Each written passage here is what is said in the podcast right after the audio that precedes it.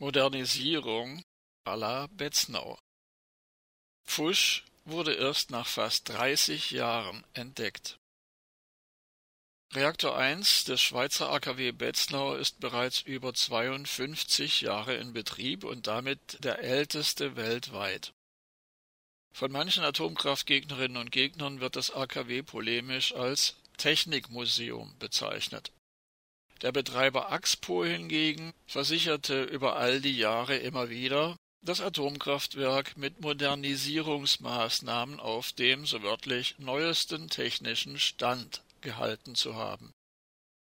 Nun wurde publik, dass Pfusch an einer sicherheitsrelevanten Modernisierung fast 30 Jahre lang nicht entdeckt worden war. Bei zwei Notstrom-Dieselaggregaten des AKW Betznau fehlte bis vor kurzem ein wichtiger Schutz gegen Erdbeben. Bei ihrer Installation wurden die sogenannten Schockabsorber nicht eingebaut was geschehen kann, wenn im Falle eines Ausfalls des primären Kühlsystems auch die Notstromdiesel versagen, ist spätestens seit dem dreifachen Supergau von Fukushima bekannt. Laut Angaben des Schweizer Stromkonzerns und AKW-Betreibers Axpo wurden im AKW Betznau die Notstromdieselaggregate 1992 und 1993, also nach über 20 Jahren Betrieb, nachgerüstet Zitat Weshalb die Schockabsorber nicht eingebaut wurden, ist aus heutiger Sicht unklar, sagte Axpo-Sprecher Antonio Somavilla. Unverfroren heißt es zugleich von Axpo, der Schutz der Anlage sei dennoch sichergestellt gewesen. Ebenso nonchalant reagierte Mark Kenzelmann, Direktor der Schweizer Atomaufsicht ENSI.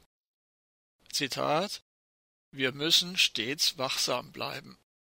Ende des Zitats. Dabei ist offensichtlich, dass auch die Atomaufsicht all die Jahre versagt hat. Denn immer wieder hat ENSI dem AKW Betznau in den vergangenen 30 Jahren bescheinigt, sicher zu sein. Dies darf zudem kaum verwundern, denn seit Jahren ist bekannt, dass das ENSI nicht unabhängig ist. Eine kuriose Intervention des ENSI ereignete sich im Jahr 2016, kurz bevor über das Volksbegehren abgestimmt wurde, in dem die Laufzeit der Schweizer Atomkraftwerke auf maximal 45 Jahre begrenzt werden sollte. Bei einem Erfolg dieses Volksbegehrens hätte das AKW Betznor als erstes der Schweizer Atomkraftwerke sofort stillgelegt werden müssen Schon vier Jahre zuvor, 2012, nachdem das englische Atomkraftwerk Oldbury, Jahrgang 1967, seinen Betrieb eingestellt hatte, ging der Titel des ältesten Meilers der Welt in die Schweiz an Betznau I. Doch dieser Titel war für die Atomlobby in Hinblick auf das Volksbegehren wenig werbewirksam. Und so entschloss sich das ENSI, die Daten der Inbetriebnahme zu manipulieren. Prompt übernahm die Internationale Atomenergieorganisation IAEA e die Angaben des ENSI und rückte Betznau I auf Platz 5 der weltältesten Atomreaktoren.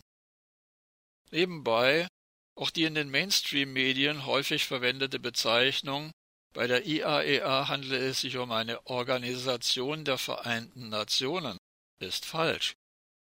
Die IAEA ist schon allein aufgrund ihrer Satzung nicht neutral und real seit ihrer Gründung eine Lobbyorganisation der Atomkonzerne.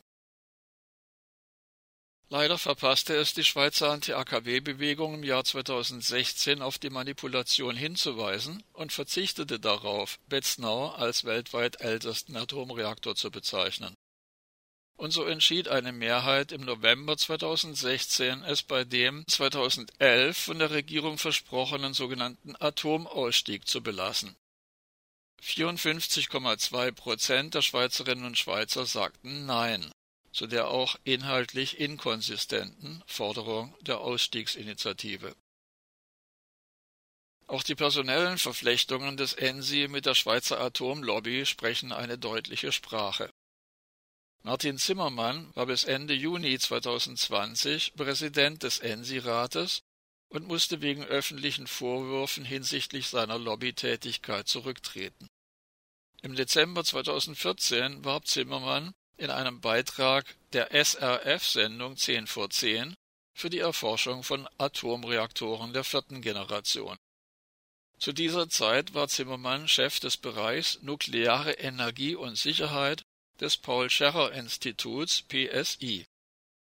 Im März 2017 wurde Zimmermann vom Bundesrat in den ENSI-Rat gewählt, die Oberaufsicht des Eidgenössischen Nuklearsicherheitsinspektorats ENSI.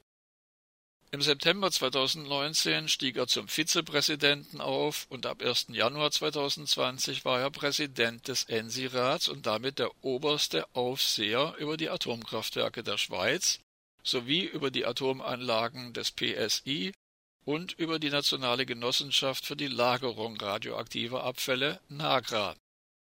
Zimmermann war vor 2017 jahrelang Mitglied der Atomlobby und er blieb weiterhin Mitglied des Nuklearforums NF und der Schweizer Gesellschaft der Kernfachleute SGK, als er 2017 in den ENSI-Rat gewählt wurde und 2019 zum Vizepräsidenten des ENSI-Rats.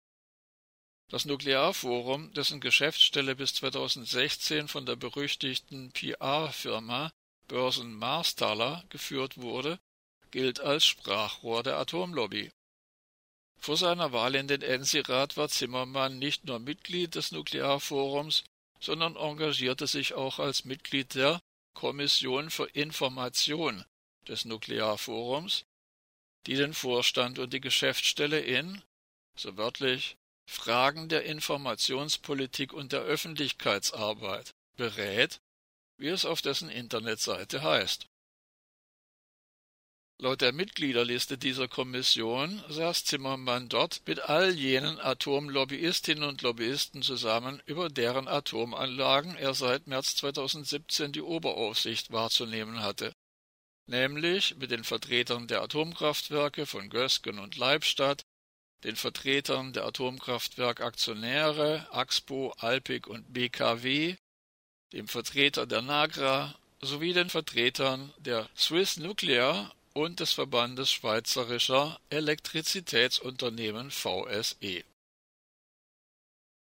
Auch schon Peter Hufschmidt, Vorgänger von Martin Zimmermann als Präsident des ENSI-Rates, musste im Jahr 2011 zurücktreten, weil seine Unabhängigkeit in den Schweizer Medien in Zweifel gezogen war.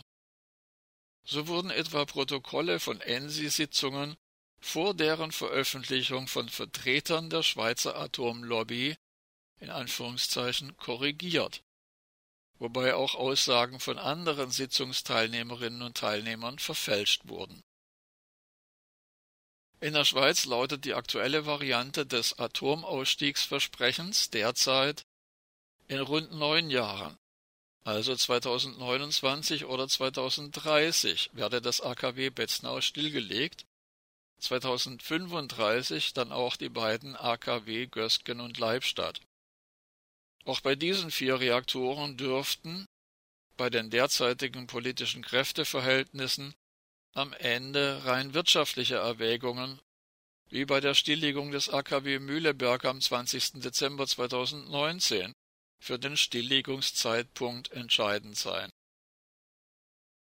Ein Supergau im AKW Betznau würde, je nach Windverhältnissen, nicht nur die Schweiz, sondern auch große Teile Baden-Württembergs für Jahrzehnte in eine Todeszone verwandeln